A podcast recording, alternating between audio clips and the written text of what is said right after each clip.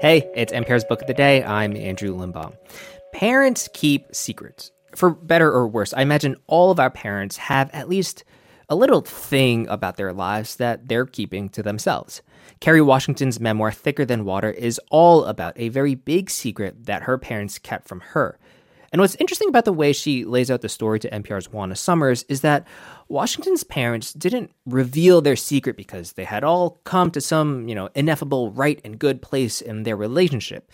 No, no, no. Instead, her parents got boxed into it and had to come clean. But it sounds like that was the impetus for the three of them to achieve that place of better understanding. This message comes from NPR sponsor Vuori. Jump into a new perspective on performance apparel. Vuori makes products that stand the test of time and hope to inspire others to live vibrant, healthy lives, empowering your best life in clothing that can be worn for just about any activity from running to yoga. Visit vuori.com slash NPR to receive 20% off your first purchase and enjoy free shipping on any U.S. orders over $75. Discover the versatility of Vuori clothing. Kerry Washington is no stranger to playing characters holding on to massive secrets. It was an occupational hazard for political fixer Olivia Pope on the hit series Scandal. If you don't get subpoenaed, this never happened. And in Little Fires Everywhere, Washington stars as Mia, a surrogate who runs away to raise the baby she carried for another family as her own. Only one other person knows her secret by the time Mia's daughter is a teenager. Did I do the right thing? Keeping the truth from her? Only you know that. As Mia listens to her friend, her face buckles in pain, tears streaming down her face. In real life, Kerry Washington says that take of the scene mirrored the pain of a real life secret. It's one of many private, personal revelations that Washington lays bare in her new memoir, Thicker Than Water. Kerry Washington, first of all, thank you so much for joining us here in studio today. Thank you for having me here. I am so excited to talk with you about your new book, but I think we should say before we get started that you reveal a lot in this book. So if there are people out there who do not want to have this book spoiled and want to experience it for themselves, this is the point of the conversation where maybe you might want to turn your radio down, take a break for the next few minutes, right? Yes, but then make sure to go and download the app and listen to the segment. Exactly. You'll want more when you read it, I hope. Where I want to start this conversation is with the big revelation that is at the center of this book. Mm-hmm. And it's when you, in your 40s, learn that your father, Earl, was likely not your biological father. This was a lifelong secret that your parents were carrying. And now you're talking about it openly, you're letting the world in on it. How does it feel for you to be putting that out there and to be sharing it? It's very strange. you know, it's so funny because I'm I'm doing so many interviews right now and appearances in support of the book and I'm really used to a press day, right? Like I'm used to talking about other people's stories and other people's narratives. So to have these conversations really centered around me and my family, my parents in particular has been strange, but also I think liberating. Hmm. Can you take us back to that moment, that conversation, and how you found out about this big secret that your parents had been keeping? If I remember correctly, this whole journey for you started out with a text message from your mom. Yeah, so I'll back up a little bit further to say the series that I was on was ending. I was suddenly going to have more free time than I'd had in years. And I ran into an old friend, Skip Gates, who hosts a wonderful show on PBS called Finding Your Roots. And I'd always wanted to be on that show, but had never really had the time. So he asked me if I wanted to be on it. And I said, yes, this is the moment. And then they sent these DNA kits for my family. And my dad started to panic. Oh. He started not being able to sleep and he got really irritable. And my parents suddenly were changing their mind and saying that they weren't sure that they wanted to follow through with this. And I couldn't get to the bottom of it. I couldn't figure out what their resistance was. I asked Skip to get on the phone with them. And my mom, she asked in this kind of very hypothetical, like, what if maybe there's a chance that Kerry was born from a sperm donor? Would mm. that show up in the DNA test? And he said it would. And they said, okay, well, I don't think we're going to do the show. And he said, whoa, whoa, whoa, whoa, whoa. What, what's going on? Like, can we talk about this? And, you know, Skip really encouraged my parents to give me this information. He said, I've been doing the show a long, long time, and I've seen this happen with so many families. When people don't get a chance to talk it through while their parents are still alive, there's no opportunity for a resolution and for the family to make peace. So my parents sent me this text message and sat me down and shared this news with me. And um, it really was the beginning of a process that I think we're still on, but this very kind of transformative process for my family. What did the three of you learn about each other as you were going through that process? I mean, obviously, this was big news for you, but I have to imagine this was an incredibly difficult moment for your parents and their marriage that they are choosing to tell you this. Yeah. I think if they could have taken it to their grave, they would have. Um, but they, and this is this is what's so extraordinary about my parents. They made the choice that they thought would be best for me mm. by telling me, even though it was so uncomfortable for them. And I think about that a lot because I think that's so much of what parenting is. It's that willingness to think about what's best for the child, right? Like, not to think that the kid is here to fulfill our dreams and be who we want them to be, but that we need to be who we need to be in order to be of service of that evolving human. I think my parents were innovators. They were groundbreakers. This was the mid 70s. This was a highly experimental medical procedure, artificial insemination. And they took this risk because they really, really wanted me. And I think I'm so lucky to have that love. Now, the relationship that we have is so much more intimate and honest and open. It was like all the veils came down, all the walls came down there's no longer a sense that there's anything I can't ask my parents or that they can't ask me. Like my parents have read the book, they've given me their blessing, they're incredibly generous and what supportive. What did they think? Um, you know, my dad is like, it's not the book I would have written. sure. Right. Which is fine because it's my book, right? But the fact that he remains supportive and loving and um, understands why it's important for me to be on this journey, I think all of that is part of the grace that we've learned to give each other in the unpacking of this truth. What did your mom say when she read the book? So ugh, I, I just, I will never forget it because my mom finished reading it and she came over to my house and she hugged me. She gave me a really big hug and she said, I'm so proud of you. It's so beautifully written. I really, really love it. And then because she's a retired professor, she handed it to me with lots of circles and were, you know, red ink markings all over. And she did some fact checking and she had some suggestions about grammar and syntax. And um, she made the book better for sure. In this book, throughout the course of it, you also peel away so many other layers and you disclose so much. I mean, you discuss hard things like sexual abuse at the hands of another child, the struggles with body image that you had and disordered eating, panic attacks. But you also come across at times, at least when I read it, as having so much pride in your parents and your upbringing, despite all of that pain that you experienced when you were really young. So I guess the question that I have is do you regret your childhood or are you grateful for it or is it both at once? Oh, it's such a good question.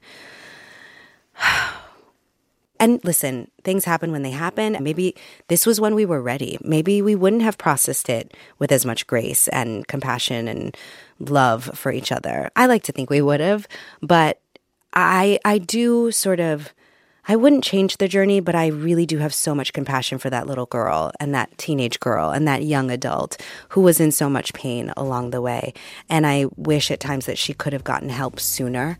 Um, but I kind of get that this was my journey, right? Like this was this was my path. That was Kerry Washington talking about her new memoir, Thicker Than Water. And if you're wondering how she has coped with the secrets and trauma she reveals in the book, well, you are not alone. We also talked about the work it took to find healing. You can hear that part of our conversation elsewhere in the show and on npr.org.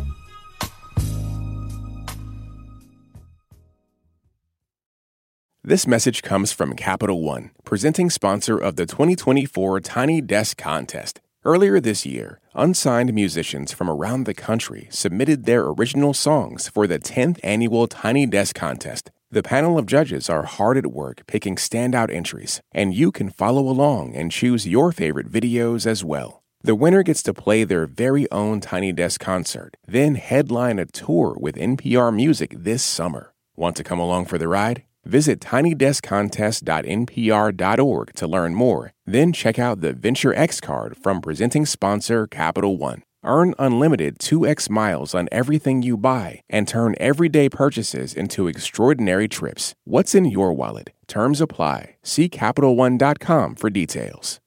This message comes from NPR sponsor Teladoc Health. There are lots of reasons for wanting to be healthy family, work, living a fuller life. Teladoc Health understands. Whether you have diabetes, high blood pressure, or just need to manage your weight, Teladoc Health can help. Visit teladochealth.com slash what's your why for more information. That's T-E-L-A-D-O-C health slash what's your why.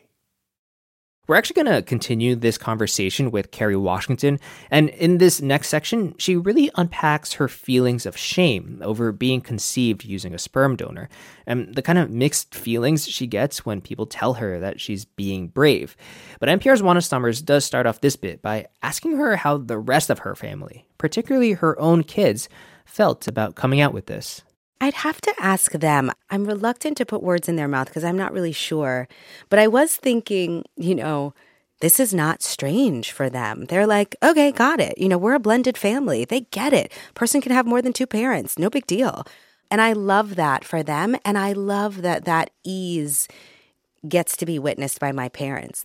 It's obviously a big deal for me in a lot of ways. Like, I'm now on this journey of trying to figure out who I am I guess spiritually, emotionally, culturally, but genetically, right? Like that 50% of me is now a mystery.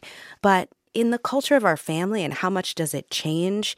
Not so much. You described it as a mystery. And as a person who doesn't do well with a lot of unknowns, I will just say, I'm curious, how do you think about that now with the fact that 50% of your genetic makeup is a mystery? How do you think about it today? Well, I'm on the search. I have a really phenomenal team that's out there looking for the identity of the donor. The truth is, I have a dad who I love very much. And so the information about this person is like an added bonus in the puzzle of me. So I know that the information about the donor will come in in the right time. And, um, and I'm looking forward to it, but I don't have a lot of attachment about it needing to fulfill some kind of emotional idea. But listen, that's what I say sitting here, right? Like, I might figure out who the person is and go meet them and then be like, why don't you love me? I don't know. I don't know. It's, it's all easy to say in the moment. You mentioned the fact that you have been notoriously very private and mm-hmm. kept your family life very close to you, despite the fact that your parents obviously make their own choices and right. are very present in your social media and whatnot. And I have to say, that was one of the things that I found most relatable in this book because when you have these public jobs, and mine is significantly less public than yours, but. But I'm a fan, so I get it. I know what you're saying. Mutual Admiration Society. but I mean, you give up the sense of privacy. People yeah. take ownership, people feel this familiarity with mm-hmm. you. And given how much time you have spent guarding yourself and those close to you, why share so much of this and all of this now? You know, one of the first things that I realized when I sat there with my dad the afternoon that they told me was that every time I had said I love you to my dad up until that moment had been on the condition of a lie. There must have been some part of him that sat there and thought, well, she loves me because she thinks I am her biological father. And I realized sitting there that for the first time, I was going to have a chance to love my father unconditionally, for him to experience what unconditional love feels like, because I knew I wasn't going to go anywhere. I knew I was his and he was mine. And that kind of healing that only happens in truth I wanted more of that for myself. As I started to be willing to kind of shake off the shame and step into who I am publicly, I wanted to really examine the story of who I am and how I came to be, and how this fact of my conception actually impacted the way that I've dealt with truth and shame throughout my entire life. I have to tell you, so I read the book, I sat it down, and one of the big things I thought, other than that it felt very brave to me was the fact that this is clearly a person who has done a lot of work on themselves, who knows themselves well, and was able to get to a point where you not only felt comfortable with the truth that you're sharing with us, but where you felt comfortable telling us all about it. And so I just want to ask, and I hope this is not overly personal, how did you get there? it's so funny because I want to tell you something. Every time that somebody says the book is brave, I have to navigate this dual reaction. There's a part of me that says, Oh, that's such a beautiful compliment. And then there's a part of my brain, there is a voice in my head that says, You've done something wrong. Oh. That when I hear, You're so brave, I hear, I wouldn't have done that. That's not okay to do. Hmm. And I know that that's not truth, but that's how the shame still lives in me a little bit. That in being brave, I'm going to threaten somebody else's safety or identity or well being. And the truth is, I don't have to dig very deep to figure out where that comes from, right? Like my dad, as I write about in the book, literally said to me, if you take this DNA test, it will kill me, right? So there was this idea that for me to be brave about myself, I would be destroying our family. But I also have the real life lived experience that that's not what happened, that my dad did live through it, and that we are actually closer and in a more like rich love than we've ever shared before. So I think to answer your question, a lot of therapy, right? Like I've had a lot of therapy through the years. As I write about in the book, I started seeking therapy for my eating disorder in my early 20s. So I have a couple decades plus of doing this kind of work um, and all different kinds of therapy in group settings and one on one settings, couples therapy, family therapy. I think also my spiritual practice, prayer and meditation, really good friends who tell you the truth and who you can tell the truth to, all of that. As you've been going through this process, was there ever a moment where you were writing this book and getting ready to go on this tour where you felt like, maybe I don't want to do this? Or maybe I this mean, right every moment? day. I'm not kidding. I mean, I tried to give my publisher their money back several times. Oh, no. Several times. I was like, I have the check of the advance. It's coming your way. Um, and thank goodness my publisher was my and my editor that they were so supportive. But there were lots of times, you know, as as you talk about, there's so many revelations in the book. So whether it was me writing about sexual abuse or me writing about my abortion story or me writing about some of the challenges of my career. Like, there were so many times that I thought, not appropriate, too brave, you should not be doing this. You know, every step of the way, I was like, you know, I don't have to send it to my editor, right? And then once I sent it to my editor, I was like, well, I don't have to agree to have it printed. And then when it's printed, I was like, I don't have to go on tour, right? There were ways that I thought, I'm just going to do what I can do today, and I'll let tomorrow be tomorrow. Kerry Washington, her new memoir is Thicker Than Water. Kerry, it's a pleasure. Thank you so much for having me. That's it for this week on NPR's Book of the Day. If you want more, you can sign up for our newsletter at npr.org slash newsletter slash books. And just a reminder, you can sign up for Book of the Day Plus, which allows you to listen to Book of the Day without any sponsor breaks, and you'll be supporting our books coverage at NPR. You can find out more at plus.npr.org slash book of the day. And a really big thank you to everyone who has already signed up. I'm Andrew Limbong. The podcast is produced by Isabella Gomez Sarmiento and edited by Megan Sullivan. Our founding editor is Petra Mayer. The show elements for this week were produced and edited by Shannon Rhodes, Ryan Benk, Gabe O'Connor, Matthew Sherman, Lucy Perkins, Martin Patience, Rena Advani, Destiny Adams, Ashley Brown, Karen Zamora, and Kat Lonsdorf. Beth Donovan is our managing editor. Thanks for listening.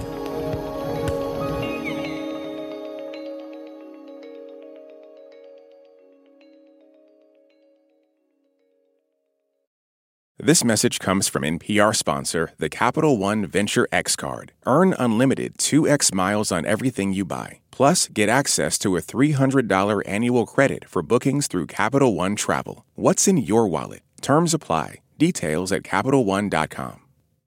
Support for NPR and the following message come from IXL Online. Is your child asking questions on their homework you don't feel equipped to answer? IXL Learning uses advanced algorithms to give the right help to each kid, no matter the age or personality. One subscription gets you everything. One site for all the kids in your home, pre K to 12th grade. Make an impact on your child's learning. Get IXL now. And NPR listeners can get an exclusive 20% off IXL membership when they sign up today at IXL.com/NPR. This message comes from NPR sponsor Mint Mobile. From the gas pump to the grocery store, inflation is everywhere. So Mint Mobile is offering premium wireless starting at just $15 a month. To get your new phone plan for just $15, go to mintmobile.com/switch.